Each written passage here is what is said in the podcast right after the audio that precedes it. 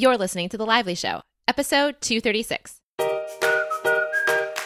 Welcome to The Lively Show. I'm your host, Jess Lively, and this blogcast is designed to uplift, inspire, and add a little extra intention to your everyday.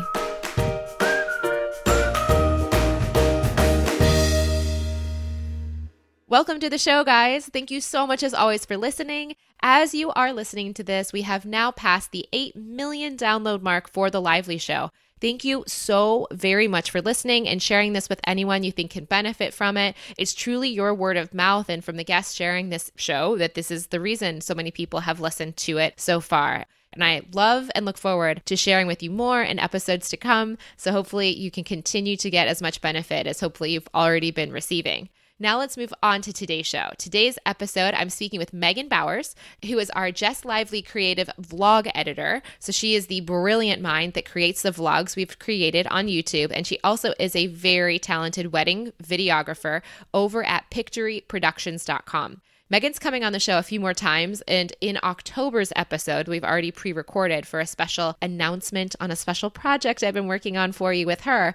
We already have gone deeply into her story more there. So we're going to kind of share more about Megan in a future episode. But for today, she is a friend that I am sharing all of these subjects we're going to talk about together because I've gotten such great feedback around these friend conversations I've had on the show. I thought it might be more fun to hear a conversation around these subjects rather than me just doing a solo episode where I'm teaching you directly, just me speaking on the microphone. So in this episode, we're going to go into some of the deeper nuances of the Law of Attraction and Abraham Hicks that I get a lot of questions about. Let's go to the show. Hey, lady, how are you?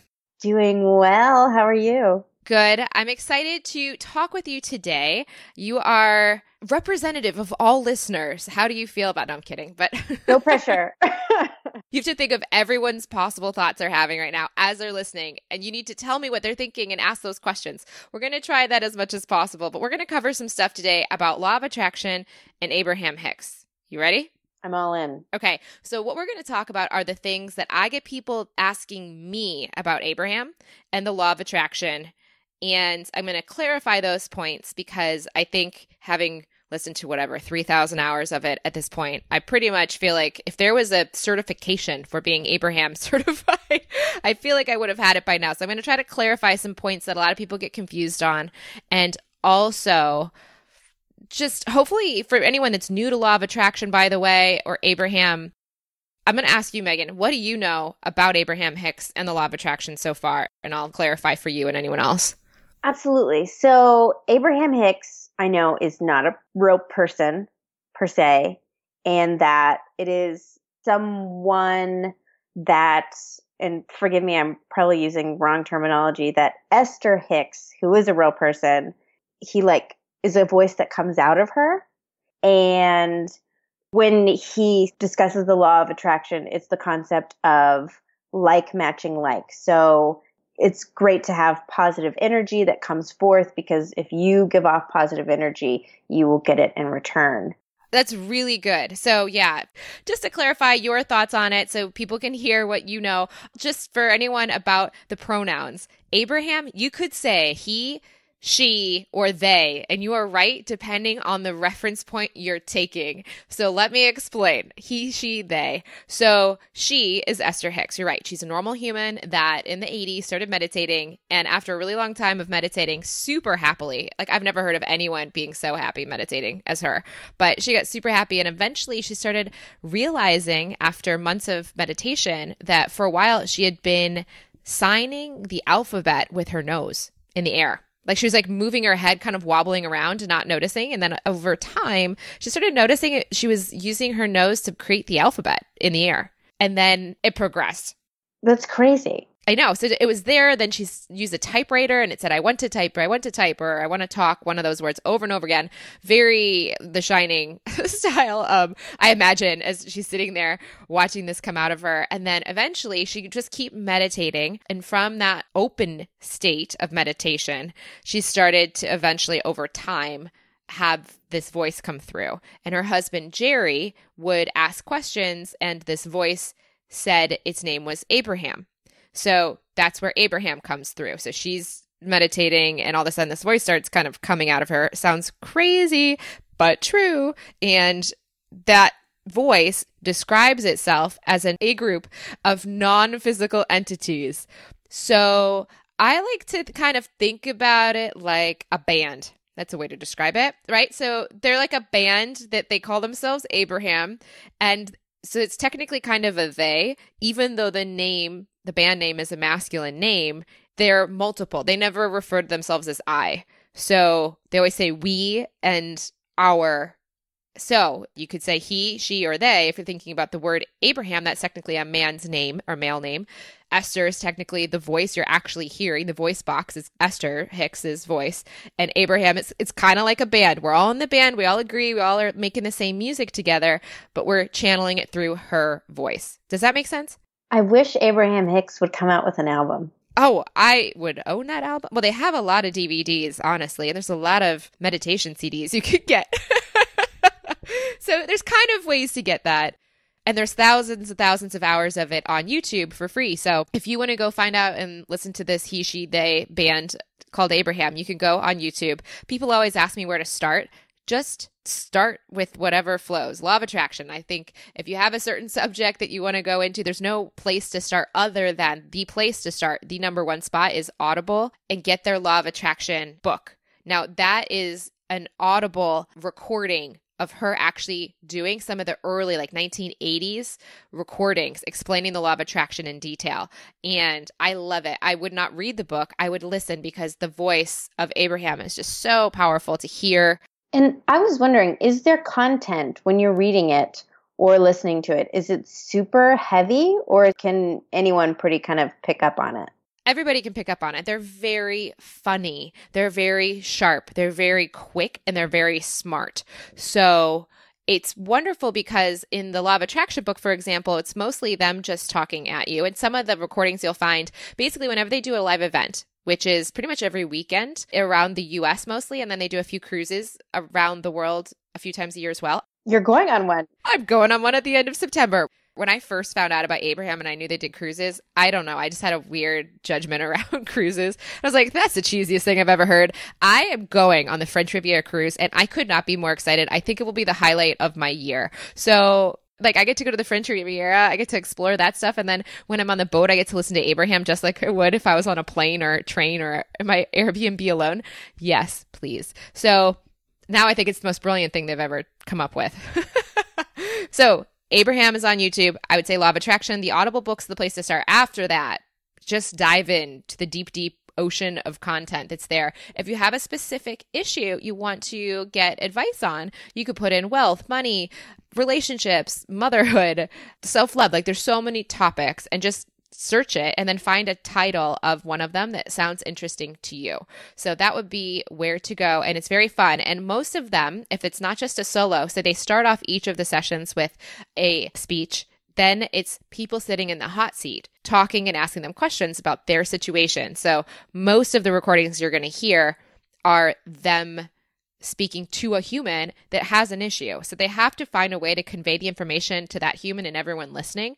So that's where they break it down so that we can understand it. So it's basically, it's Esther sitting there with the other person that has the question. Exactly. Both people have microphones, and they're sitting there facing each other, and everyone else is watching the stage. And when that person asks the question, Esther is calling or channeling Abraham and the rest of the band to speak.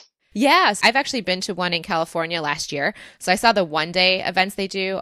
Like I said, they mostly have one every Saturday. God bless Esther for traveling as much as she does. That's a lot of dates. And she says a nice little hello to people in the beginning. And she's so sweet. But then she gets in the Abraham mode, and you're like, this is not the same energy that is Esther. Like, it's a different palpable quality. And believe me, I've listened to probably the first 1,000 hours looking for a slip up or looking for a way to go. Is she like making this up? Because I was naturally more skeptical about all of this, even though I love the content. I was like, what is actually happening here with this woman's voice and this whole thing? And I literally spent probably the first 800,000 hours like skeptical. But at this point, how much I have listened, I'm like, there's no way I could imagine a normal human having the quickness, the dexterity, the perspective, the consistency, and everything that goes into what they share with so many people around the world. I deeply believe it's not Esther actually doing it from her own consciousness. So did that answer your question? It does. Yeah, 100%. But what really spoke to you initially when you first started researching? All of it, because to me, I shared this in the Things I'm Afraid to Tell You episode. I resonated very quickly with the material. And to me, I could have heard it maybe at another time in my life and a less, honestly, like aligned or happy time in my life. And I probably would have been more skeptical. I probably would have been like, I don't know. I wouldn't have been ready for it. It was only after I was in the happiest place in my life and things were going better than ever that when I found it, I was like, oh, I've unconsciously stepped into this and in some key ways that really have made my life so amazing. And this, whatever this is, and like I said, the first 800 hours, I was skeptical of the source, but I love the material. The material itself was what got me into this, not the channeling part. But the material was explaining how I had gotten so many key pieces of my life flowing so well. And from that point forward, I was like, well, I can do this deliberately rather than by accident. Sign me up. So that's when I got full hardcore into this. So would you say that it was the law of attraction that attracted you to Abraham Hicks? Oh, yeah. Yep. When the student is ready, the teacher appears. And I could have flowed into it sooner, and it's probably good I didn't. And some people say that they come back to it. I've gotten email saying that they'll come back to the material after they've kind of found it initially and they didn't resonate. And then I did the same, I would say, with the Think and Grow Rich or Napoleon Hill. That was not my jam when I read it the first time, but now I understand his frequency more, where before I found it a little bit boastful, a little bit crazy sounding, and I just wasn't in the alignment for it. Now I just get he has a really high frequency, a lot of alignment, and it just sounds great to someone that's kind of far from that. It's hard to hear sometimes when you're pretty far from that frequency. Sometimes it's like if you're really annoyed or angry and someone like bounces in like Tigger, you want to be that Eeyore. You're like, no, I'm not going up there. You're like, shut it down. Yeah, exactly. So I didn't consciously think I was unhappy when I was listening to that other stuff before, but I wasn't ready for it. So here are some of the things I'm going to clarify. And you're right. In terms of the law of attraction, it means like attracts like. Whatever you feel about, you get. So it's not your words and your thoughts. It's the vibration of the emotion. And I have this little pet theory. I haven't studied this to find out if this is factual or not, but I have this pet theory that neural peptides, the emotions that we have that are released from our subconscious through our body and our bloodstream.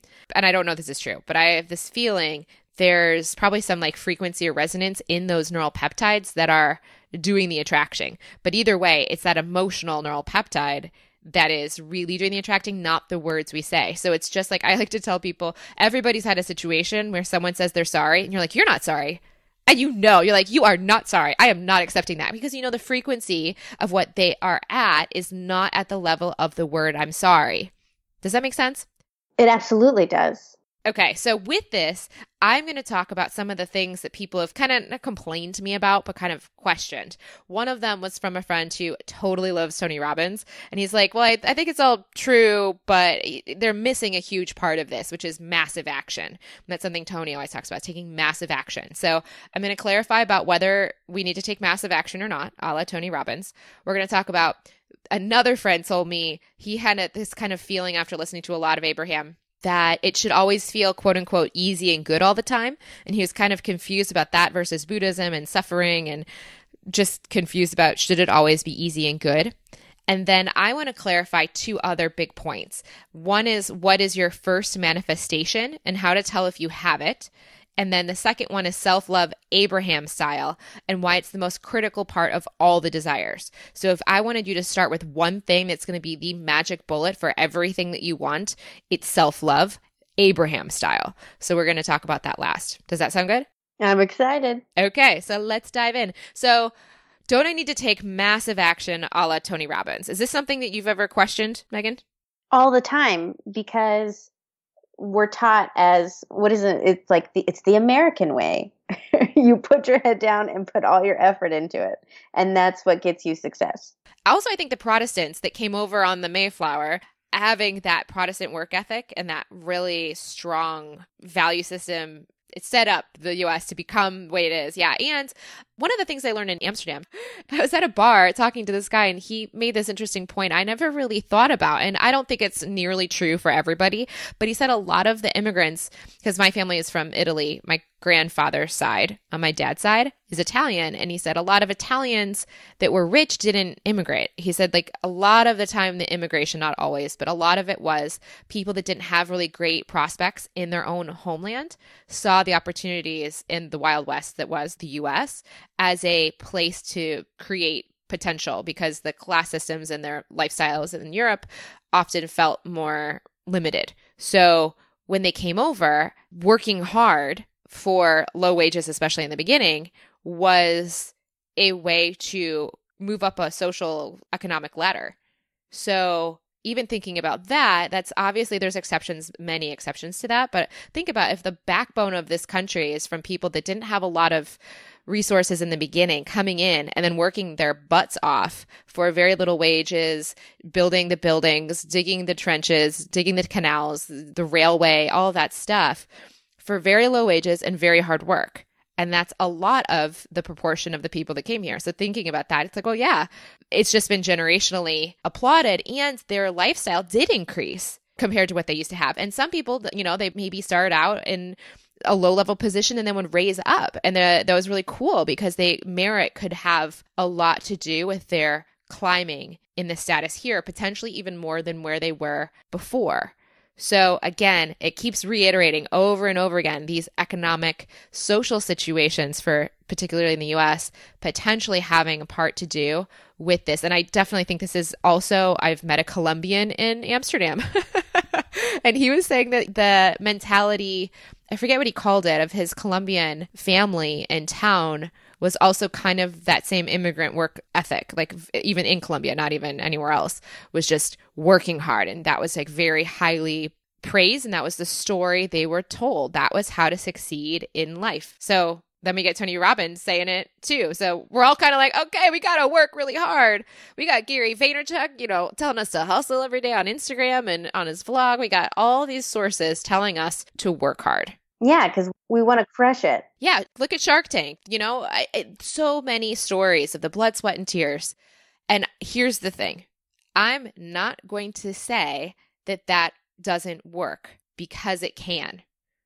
It can. You can do that. There is nothing wrong with it. People have succeeded.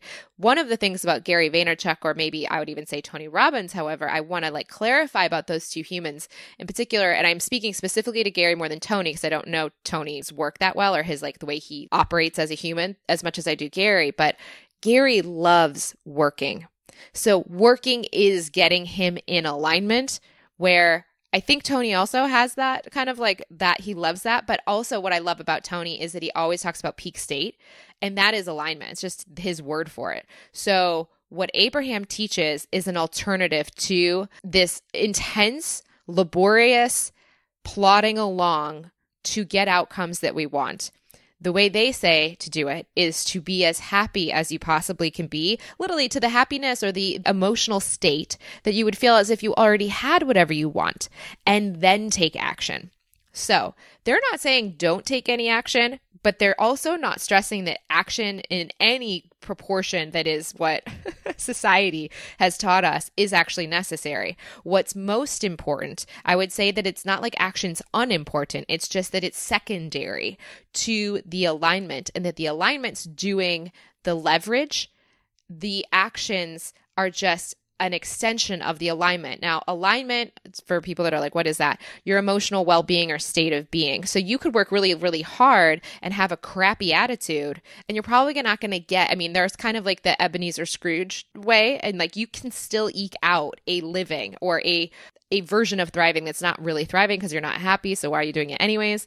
But you can do it that way. But they're saying you can do this so much easier, so much more fluidly, so much more flowingly, so much more magically seeming if you just get your frequency, your emotional state high first, and then do the actions that feel inspired from that emotional state. Not the things, you can do stuff you planned to do beforehand when you were maybe in a low state, but often the state, once you're in that high-flying state and feeling great, the actions or the inspiration to take an action might be qualitatively different than what you originally set out to do, and exponentially easier or more fun. Just actually, for me, preparing these episodes for these next coming weeks, I was working on one that I'd already been preparing, and then it didn't feel like flow. And so I was like, well, what does feel better? What feels more in alignment? And in that place, because I'd been working on my alignment the whole day, this episode is literally what you're listening to because of it. So hopefully you like this. I don't know. I'll share the other one later. So it's about getting super aligned. And by super, I mean as much as you can, given your circumstances and your willingness to try this, and then blank. Now, if you do that, I wager massive action, unless it's massively fun, is not necessary. So if it's massively fun, act, right? Gary Vaynerchuk loves working, so do it as long as it feels fun, and don't win it doesn't. Now, I know this goes against most of, like we've said, our traditional way of living, but I think we've also been coming out of a place of scarcity and survival mentality, and our survival mentality is no longer necessary in many cases. I'm not going to say every case, but many times we're just living out of an old script that was resonant for generations or situations that are not our own. And we're not using our own circumstances, our own awareness, and our own consciousness nearly to the level that we could. And I think this is going to be huge when we start to realize that this is so powerful. And would you say that this also kind of aligns with, there's that really famous Buddha quote where success is not the key to happiness, happiness is the key to success? Yes, everything says that. I mean, there's so many places that say things like this, yes. So when they say happiness, you could also replace that with alignment. Yes. You know what's so interesting is, we have millions of vocabulary for emotion. I don't have millions. We have probably a few hundred, but we got a lot. But we probably only have, I don't know how many neural peptides we actually have. They're different physical states, but we can define them however we want. So really, I just say whatever feels good or better than where you're at. So wherever you're at, try to feel better than where you're at. And obviously give yourself compassion, and don't beat yourself up if you're super low, and recognize that anger is actually medium on the negative emotion scale. So if you start to feel angry, that could be an improved emotion if you were in depression before, because it's higher. There's more energy behind anger than there is behind depression. And there's an energetic scale that goes along with emotion. And you don't want to stay in anger forever. It's just a stopping point. It's just a part of the journey up the emotional scale. And we've talked about that in other episodes. The emotional scale is a really important thing to remember. But happiness, don't get too tied up with it. Be as energetic, energized, excited, feeling good, whatever feels good to you. Does that make sense? Absolutely. And that's different for everybody, right? I mean, everyone's personality type is different. So like you said, for Gary V, it's working hard all the time in like extreme action. But other people, that's not the case. Yeah, I don't think most people have the extreme action is my extreme happiness. Now, they might want to though. Like I do know some people that have that tendency.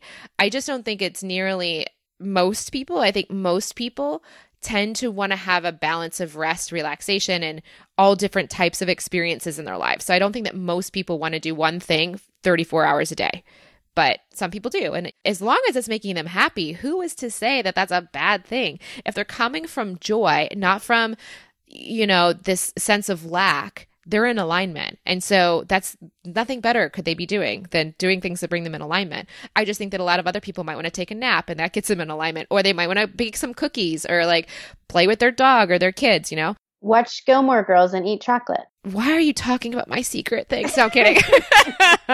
Yeah, that's one of my things that I do. And actually, that's an interesting example. So I think I told you this in a project we did. Maybe I didn't, but here's an example of where you might even find that you'll want to take action once you're in this high-flying place. You just won't have to take as much. It'll just have much more leverage when you do. But I remember this is a few weeks ago in London. I was cat sitting for my friend. I was doing all my alignment during the day. I'm very much an 80-20, and I know this is extreme, so I'm not saying other people should do this, but I'm an 80% alignment, 20% work person. And I spend 80% of my day getting in alignment, and then I do 20% at the end, a few hours of work, until my energy goes down and like my work focus goes away, and then I stop.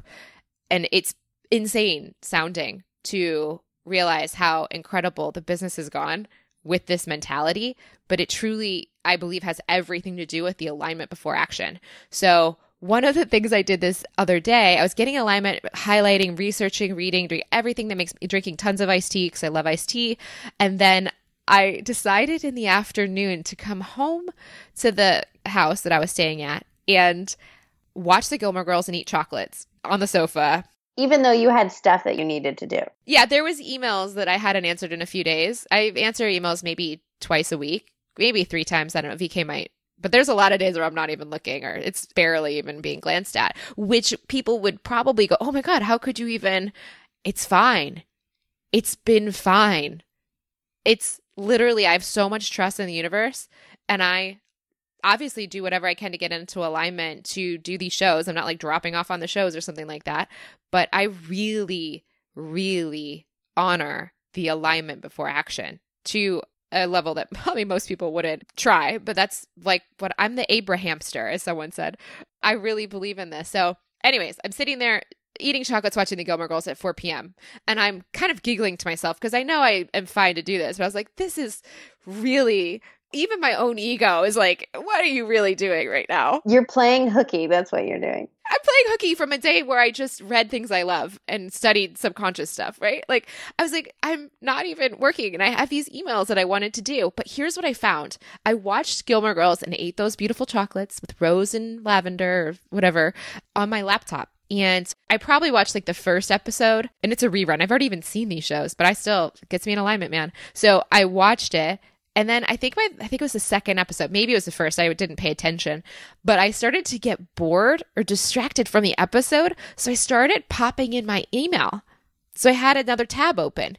And then I popped in the emails. And then I was like, oh, I can answer that and that and that. That was easy. And then I popped back in and I went back to the Gilmore Girls.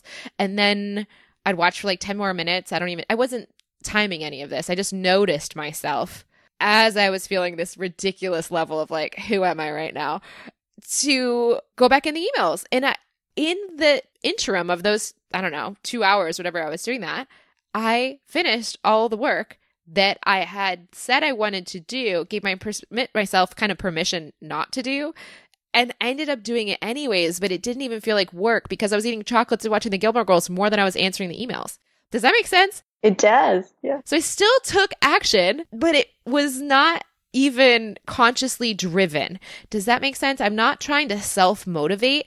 And that's, I think, the big shift that Abraham tries to teach people is that you don't need this willpower force to like forcing yourself to do something.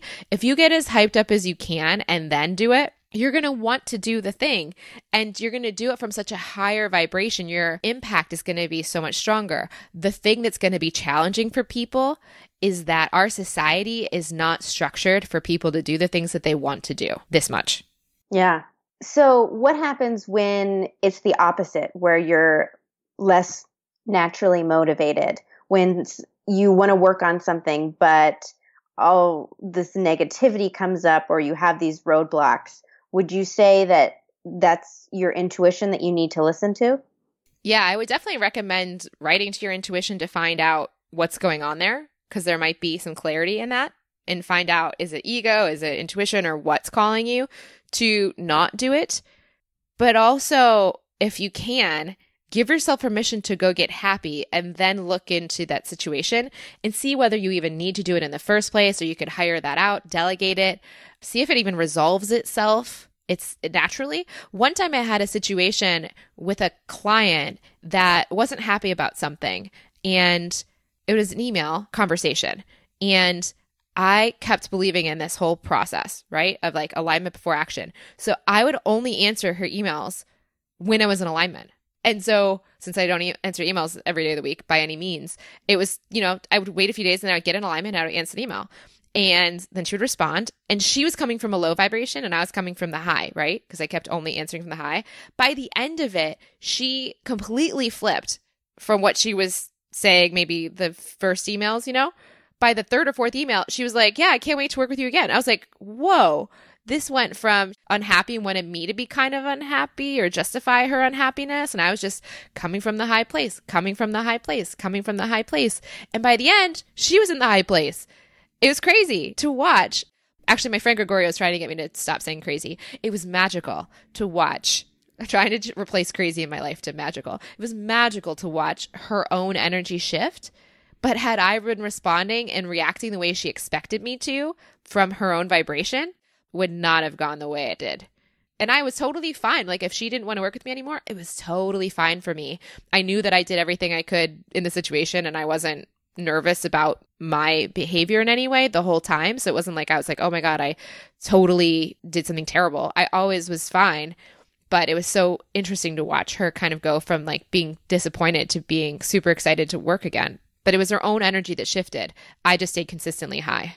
You're completely changing the trajectory of how people are going to start answering emails. This is exciting. I don't know. I am only telling you guys this from an Abrahamster perspective of I am deeply experimenting in a rather extreme sounding way. And it's true, but I deeply believe in it. So it's like, to me, to not give it the full effect that I can as much as I can is just limiting myself to what's possible for myself. So anyways, okay, let's move on to the next one. We have definitely probably hit the massive action over the head. So do you feel clear about massive action? You can take as much action as you want, but just do it from the alignment place first. Super clear. You can check it off. Okay. So should it feel easy and good all the time? Now, this is something that I have a friend that's listened to a lot of Abraham says, and he was, going, well, he kind of has this tendency to have a little bit like a manic depressive kind of emotional swing. So really high states for long periods and then really low states for periods. So he was trying to figure out like how Abraham fits in with this. And I want to say, first of all, Abraham is non-physical. So this is the band that's in the non-physical entities. Think of them, I guess, if you want to pejoratively use the word ghost or something, like they're not in the physical. So they're in what I guess Christianity would call heaven, but they're in a positive perspective of love and alignment 100% of the time. So when you're hearing them constantly being in alignment 100% of the time, you have to recognize you're never going to hear them ever not say that or not be that, because that's what they are. So I think that what's kind of useful maybe is for people to hear people like me or others that teach this stuff too, that are human, that do experience contrast sometimes, to not always be in alignment, because sometimes it can feel a little bit intimidating to always hear Abraham's aligned perspective and feel like we're falling so far short of that so much of the time. So no, it's not like it should feel easy and good all the time. In that, what they really want us to do is recognize contrast, which they say the word contrast for recognizing what you don't want and what you do want. We can call that all sorts of stuff. We can call that violence. We can call that conflict. We could call that anger. We could call contrast so many different things in our society. Suffering. They just use the word contrast, which is not emotionally negative. It's important, right? So they're not judging what we don't want as negative. They're not saying it's suffering, or like they're not labeling it in those ways that we would. They just say it's contrast. And that is why we are here in a universe that is not perfectly to our liking at all times. Because if we were always eating, let's say you love lobster. If you're always eating lobster, you're never growing. There's no change, and change is growth. And scientists have proven the universe is expanding at this moment in time, and we're a particle of that universe ourselves. So for us to not be in alignment with that expansion, literally it goes against our own nature as a part of the universe that is expanding. And they say the contrast of that preferences that we get to form. And the only way we form the preferences, the only way we know lobster's our favorite food is because we've had clams and steak and bubblegum, and we realized we didn't like that stuff as much as lobster. It's the only way we can even have a preference is to have contrast. And that's why we often, when we notice it though, we feel like that contrast is terrible and we dwell on it and we focus on it. And then with Law of Attraction, it answers that focus on the negative and brings negative experiences into our life, because not because we deserved it, not because we're worthy of it. It's just because we're thinking about it. And so that's what's coming up. That's what the emotional set point is. That is what the experiences are going to represent. Even if you just look at this from a brain reticular activating system mentality, even if you don't even go Law of Attraction on this, your brain, like when you buy the car that you have, everyone has the same car. That's your reticular activating system looking out for the things that are important to you based on what you've been noticing. So I believe that your alignment, or high or low, good or bad, is going to trigger that reticulating activating system, even if you're not even going to get into the Law of Attraction aspects, which I deeply believe are also happening at the same time. So contrast, we define usually as not easy or good. And so we stay stuck focusing on it. And so we feel like we're doing this so far differently than them. They would say, look at the contrast, see it, notice it, stop saying it's terrible. First of all, also just notice it as contrast, and then focus on what you do want. And if you can jump in and out of that state of alignment to make the preference, the new decision, the new desire, and then go back in to that aligned state, focusing on what you do want as if it's already here and being happy and in alignment, then it can kind of feel easy and good almost all the time. You know, like you can go out and then you come back in, out and in. And sometimes they do kind of make it sound like they kind of blanket statement. I've noticed, like, they'll say it should always feel like that. But then other times they've done it and they'll be like more clear about it. And they'll be like, you know, well, technically the contrast part, you don't have to always be in alignment. And they also talk about steps that they've kind of come up with in more recent years that are talking about being okay when we are in a point of contrast and not even letting that ruin our emotional mood, but just be like, oh, how fascinating. Now I have a new desire. We just like suck so badly at focusing on what we want that it's like we want a blue elephant, but we see a purple one or something and we can't get the purple one out of our heads. So we just get more purple elephants. I've heard a way to acknowledge the contrasting feelings is from the viewpoint of a scientist. So you're just constantly observing things. So if something negative is happening that you're affected by, you know, to go into your brain and think, that's really interesting. I'm going to make note of how I feel as this happens. You know, something that's really interesting. Now I know that I'm going to feel so much better when something that is non-contrasting that is happening. Does that make sense? Yes. And I think hopefully that really hits it home for people in a way that I wasn't saying. That's brilliant. Yes. That's also very Buddhist to say that you're just going to observe what's happening. Michael Singer's Untethered Soul talks a lot about this. Just observing. Eckhart Tolle talks a lot about observing, because observing de-escalates the judgment, right? Because your judgment creates this emotional state around it. If you can observe, even if it is the emotional state itself, but whatever you can do to de-escalate your attachment to your emotional or judgmental beliefs around it, that's going to de-escalate a lot. And it's going to slow it all down, slow down the momentum. It is literally, they always say it's like picking up the other end of the stick. So if you want a relationship, but you are more aware of the fact that you're not in one right now than that you are, you have a consciousness or an energy or a focus on singleness. And so you're going to get more of that.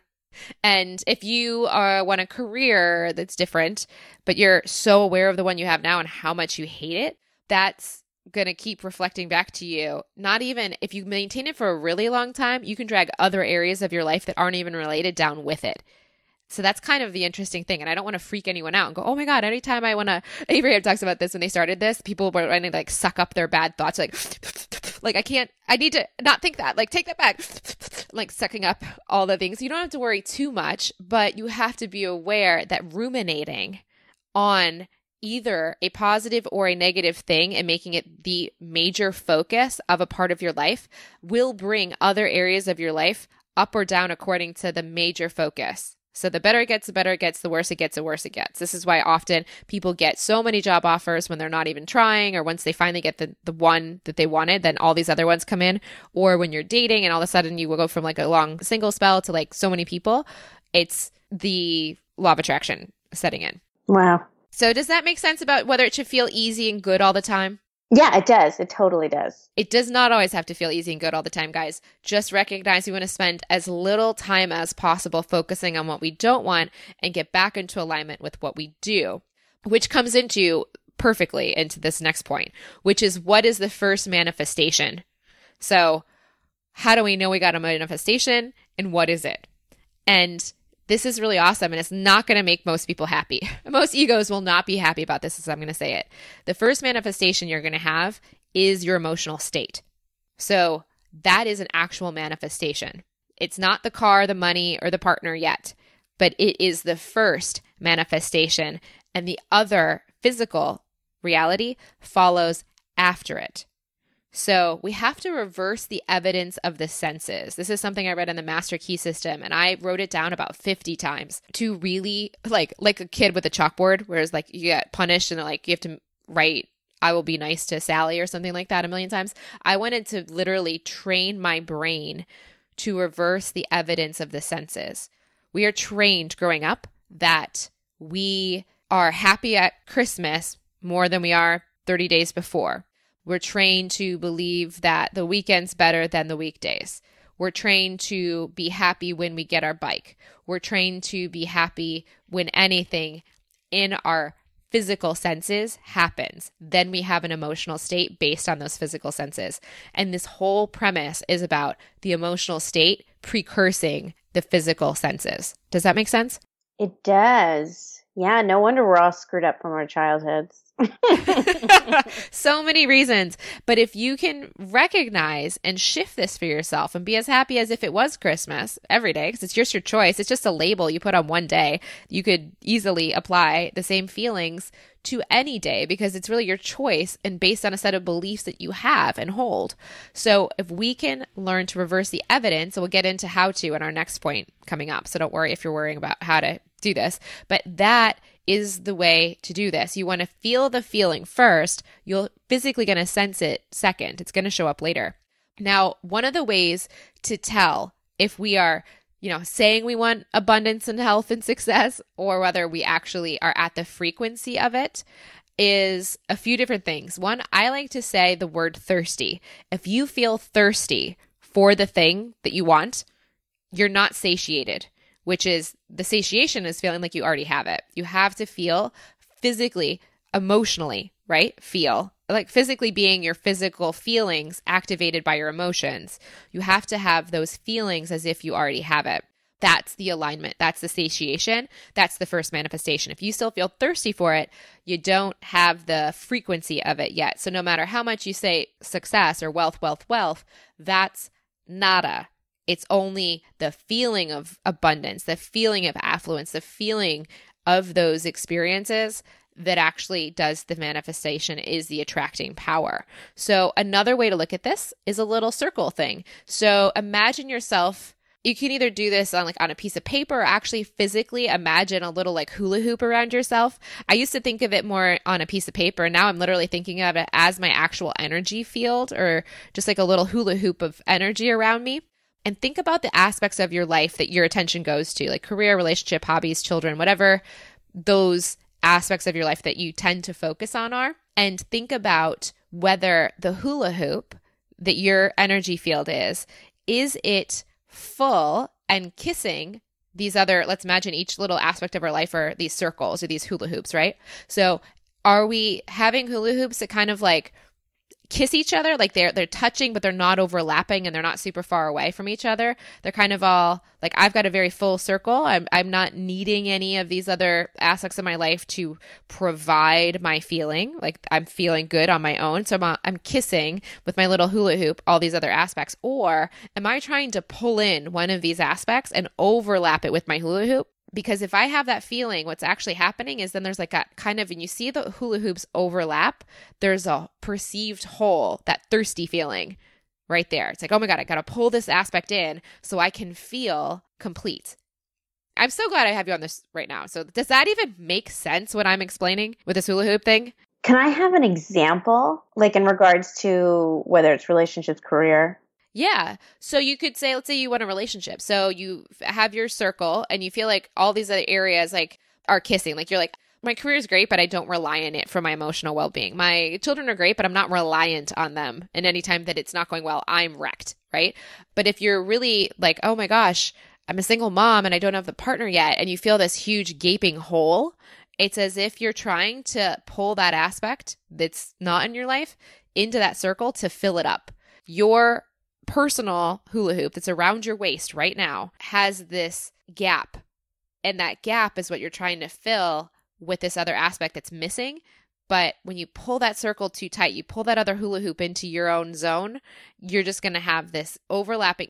Think of it as like a Venn diagram where there's that overlapping aspect. Whenever you pull that area in, that middle area that's in both circles is actually empty because that aspect of your life's not here yet. And so you're feeling that thirstiness. This is just a weird way of me thinking about the thirsty feeling, but from an energy perspective is just thinking, does my energy feel whole right now? Does my hula hoop feel like it's completely filled within myself, with my own alignment, with my own feelings, and I'm not leaning on any of these aspects of my life to provide that feeling? They're there, but I'm not reliant upon them, because that's me reversing the evidence of the senses. What does it take to get people to acknowledge these emotions and reprogram their brains? What are the next steps? How can people get to that point? Okay, how can they fill in their hula hoop, or how can they stop feeling thirsty? Yes. It's a great question. And we can actually do a whole episode on just that subject. So let me tell you one way to do it, which is my next point. So let's move on, because it's going to answer how to fill in your own energy so there's no lack. And also, I will say, all of the Abrahams with someone sitting in the hot seat are literally designed to help people with this. You can also see thousands of their hours of explaining. So there's that too. But let me go on to self-love, Abraham style. So self-love was something that my intuition kept telling me, especially this year in particular, that was a big piece of what I was looking for to learn and explore in my own life. And I kept ignoring completely everything it was saying. I would get it and I'd ignore it. Get it, I'd ignore it. I'd show my friends about my intuition, and then my friend Reese would be like, Jess, it's really telling you, you need to look for yourself. Look into yourself. You're finding yourself right now. And I was like, screw that. I want a boyfriend. Yeah, I want a boyfriend, right? Yeah, I wanted a partner. So this self-love thing. So I finally broke down and I decided, all right, I'm going to look this up. I love researching. So why don't I just research this like I love researching everything else? And so I looked at a few different sources, and then I was like, why don't I see what Abraham has to say about this? And it was eye-opening. So what the big takeaway they said is that we want and crave the love that is us rather than to have love focused at us. Whew.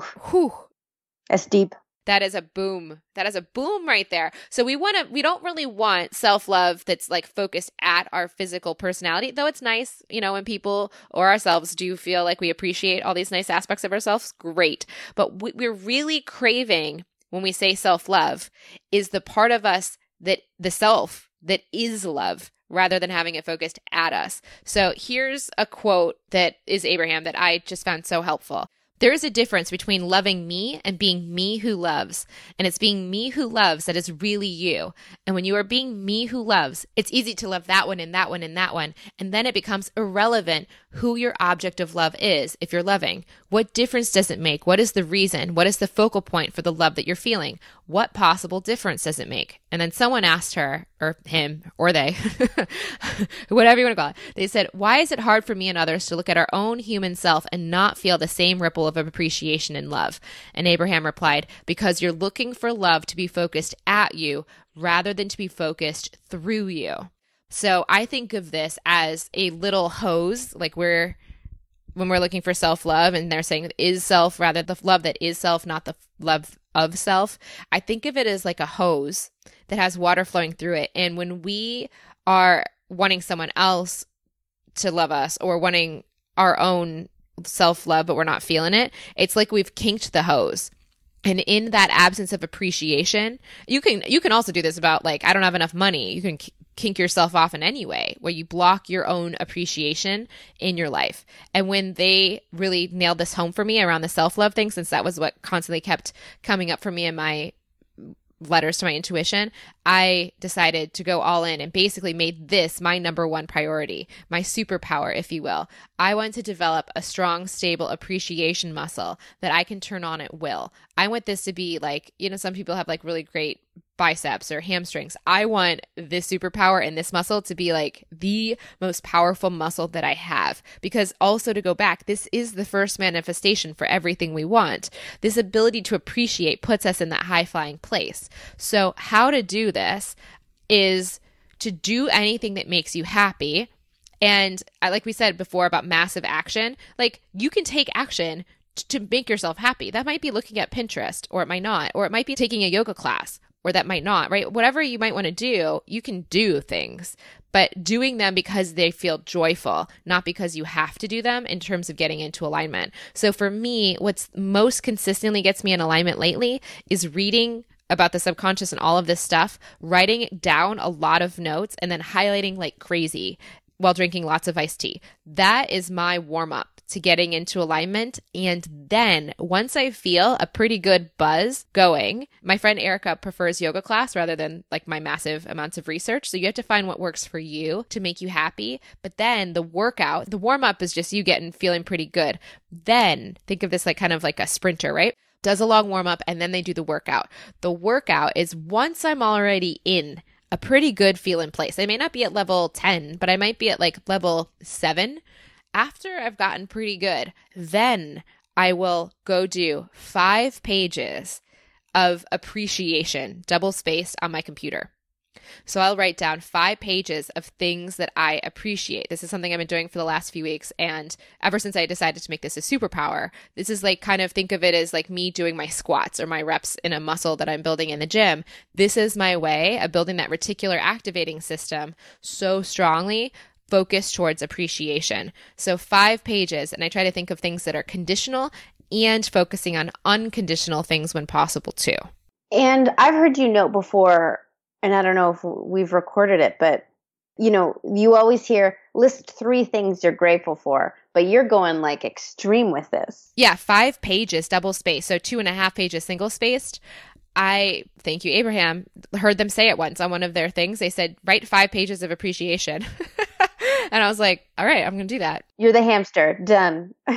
Abrahamster, I'm doing it. So I felt so good. I couldn't, like after I've already got a good warm up where I'm already feeling pretty good, then I go into this like massive rampage of appreciation. I'm pretty much like jumping off of a diving board into work. Like I'm so amped up. It's like I've been a toy that's like got one of those little white twisty like wind up things on it. And I'm wound it up so much that like once I've let go of that, like I'm so excited. I come from this great place and the work flows really well most of the time. So I want to say just doing this with a dead sprint without the warm up, it's a lot harder, I think, to get to the same level of appreciation. And also to your point, yes, think of it like calories. If you write 3 things you're appreciative of, it's like having 3 calories. Is a grape a nice little snack? Yeah, but how long does that keep you full? Not very long. When I'm doing this 5 pages. It takes, I counted today, I got to 4.5 pages in 22 minutes.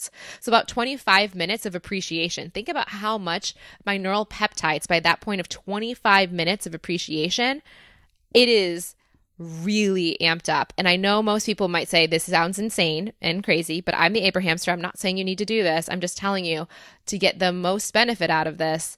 This is what I found. And also, it's not common to spend so much time doing this. But if, as Price Pritchett says, if you want to get uncommon results, do uncommon things. So no, most people aren't doing this, but that doesn't mean that the results by doing this can't be truly powerful.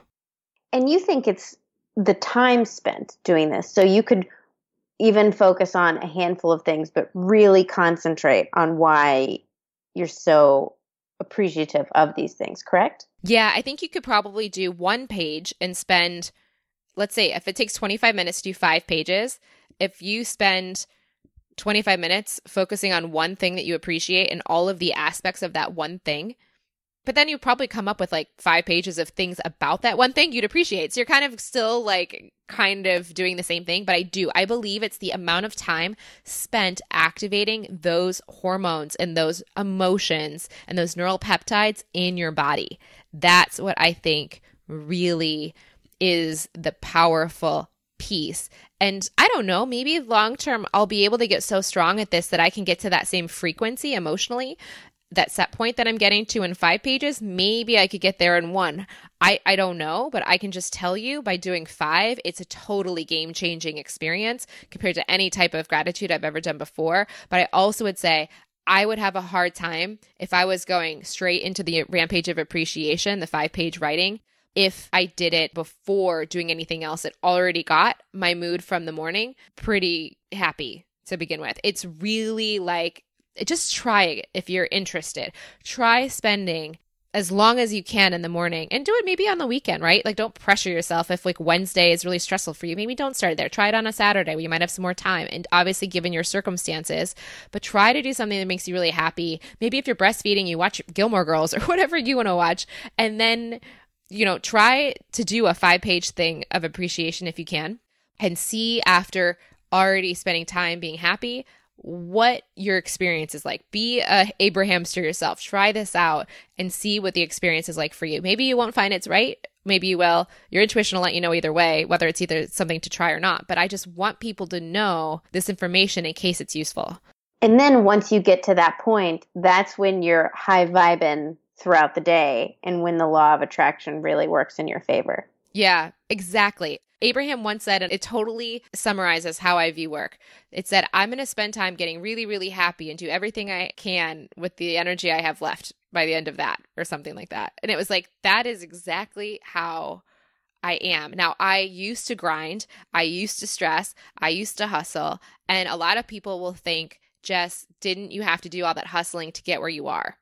Like, didn't you have to do that? And now you have this luxury of being able to do it this way. Now, I can't truly tell you because I can't go back and change the trajectory of how things unfolded because I didn't know any better and I wasn't in the frequency of this. I was in the frequency of hustle and hard work for a long time. I remember my dad like yelling at me in kindergarten about soccer and like not hustling hard enough. I was a kindergartner in soccer. Like I was definitely taught to hustle. So I grew up with that feeling of gotta do it. And I just think now I could have done it so maybe much faster and definitely more easily had I done this stuff sooner. But I just was not ready for it, and I wasn't. And I, by the way, I don't like blame my dad or anything for that. He really wanted us to be hustlers, and he really valued that mentality, and it worked well for him in his own life. But I don't think that's the only way you need to live your life. And I can now say, try it and see what works for you. That's all I can really say. Let's try and see what works for you. How do you feel about any of this now? Good. I mean, you know, before we recorded this, I was saying that things were not flowing to me. I felt like I was having some roadblocks because before, to get into flow for me was, and still is, listening to music, going on Spotify, listening to some tunes, and like visualizing me being the best version of myself on a really good day. And then from there, it's like I skyrocket and I'm in a really, really good place. But for some reason, it was just not working for me today. So I'm excited that we got to talk about it. Yeah. What do you think about the 5 pages of appreciation? I love it. I mean, it's daunting. You know, when you first hear it, you're like, oh man, that seems like a lot of homework. And if you're doing it from a low place, it will be homework. Yeah. And you shouldn't do it from that. That's why I say it's the workout, not the warm up. Which I think is so true. And I like the quote that you said. Yeah. So is this common to spend so much time doing this? Absolutely no. But if you want to get uncommon results, do uncommon things. Boom. And that's a paraphrasing. I don't know if that's a direct quote from him, but You Squared is this really short little pamphlet that Price Pritchett wrote. And then my friend James, who was just recently on the show, told me about it. And I loved it so much. I just spent £34 to get this like 50-page handbook sent to me because it's mostly shipping. It was only like a $10 book, but they don't do it on Kindle. So I paid it, and I happily now have just this little book that just kind of keeps reiterating this idea of getting geometric results, not incremental, but geometric, like squared to the third level, to the fourth level results means you have to do different things that are uncommon, that are not what most people do, because most people are getting common results, because that's why it's common. So to get the uncommon results, try uncommon things. And I would say, like Tony Robbins, who loves massive action, I'm not saying he's not right. He talks about peak state first, though. He's still teaching get into alignment first, then take the action. So even him, and Gary just thrives. He's just like breathing off of all of the work is his alignment all day. So we have to remind ourselves, especially for those people that are super jazzed about all that action, to recognize even with them, they're still getting into alignment too. They're not suffering through their days. So if you're suffering through the actions you're taking, you're coming from a low vibe, and that would be the time to go get into alignment first. And also from that better feeling place, you may even realize that the situations that you're in that you really hate doing all these things in are maybe not even the right situations for you to be in, but your thinking and your vibration has just attracted that because it's been at a lower state. And as you increase that state, you may even attract a new situation or circumstance or a new idea or action to take in it that will totally change how you feel about it. But the only way you're going to know what's going to happen there is to get as happy as you can before you go into that aspect. And then, so it's everything is get as happy and then. You and Pharrell Williams, you have the same mindset.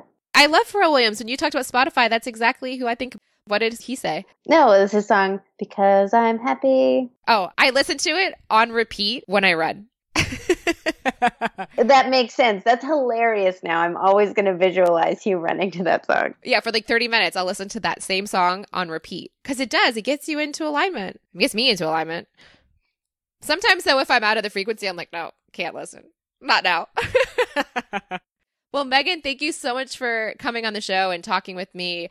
I'm glad you might be feeling a little more curious to try the 5-page appreciation. I'm going to do it. I'm going to do it. I want uncommon results. Uncommon results. I love it. All right. Thank you so much for coming on the show today. Thank you. And there you have it. Thank you so much for listening. And Megan, thank you for coming on the show. If you want to send Megan a message, you can do so over on Instagram at PictoryVideo. And if you want to find me on Instagram, Snapchat, or Twitter, as always, you can find me at Jess C as in can't stop / won't stop watching Abraham Hicks videos Lively. For show notes for this episode, head over to jesslively.com / law of attraction clarity. Now for where I'm headed to next, I'm off to Ann Arbor. I have a friend's wedding celebration. I'm speaking at the University of Michigan Business School to the students and telling them everything I wish I knew when I was in their shoes, literally at that school as well, and just hanging out in Ann Arbor because Ann Arbor is such a cool town. Until next week, may something wonderful happen to you today.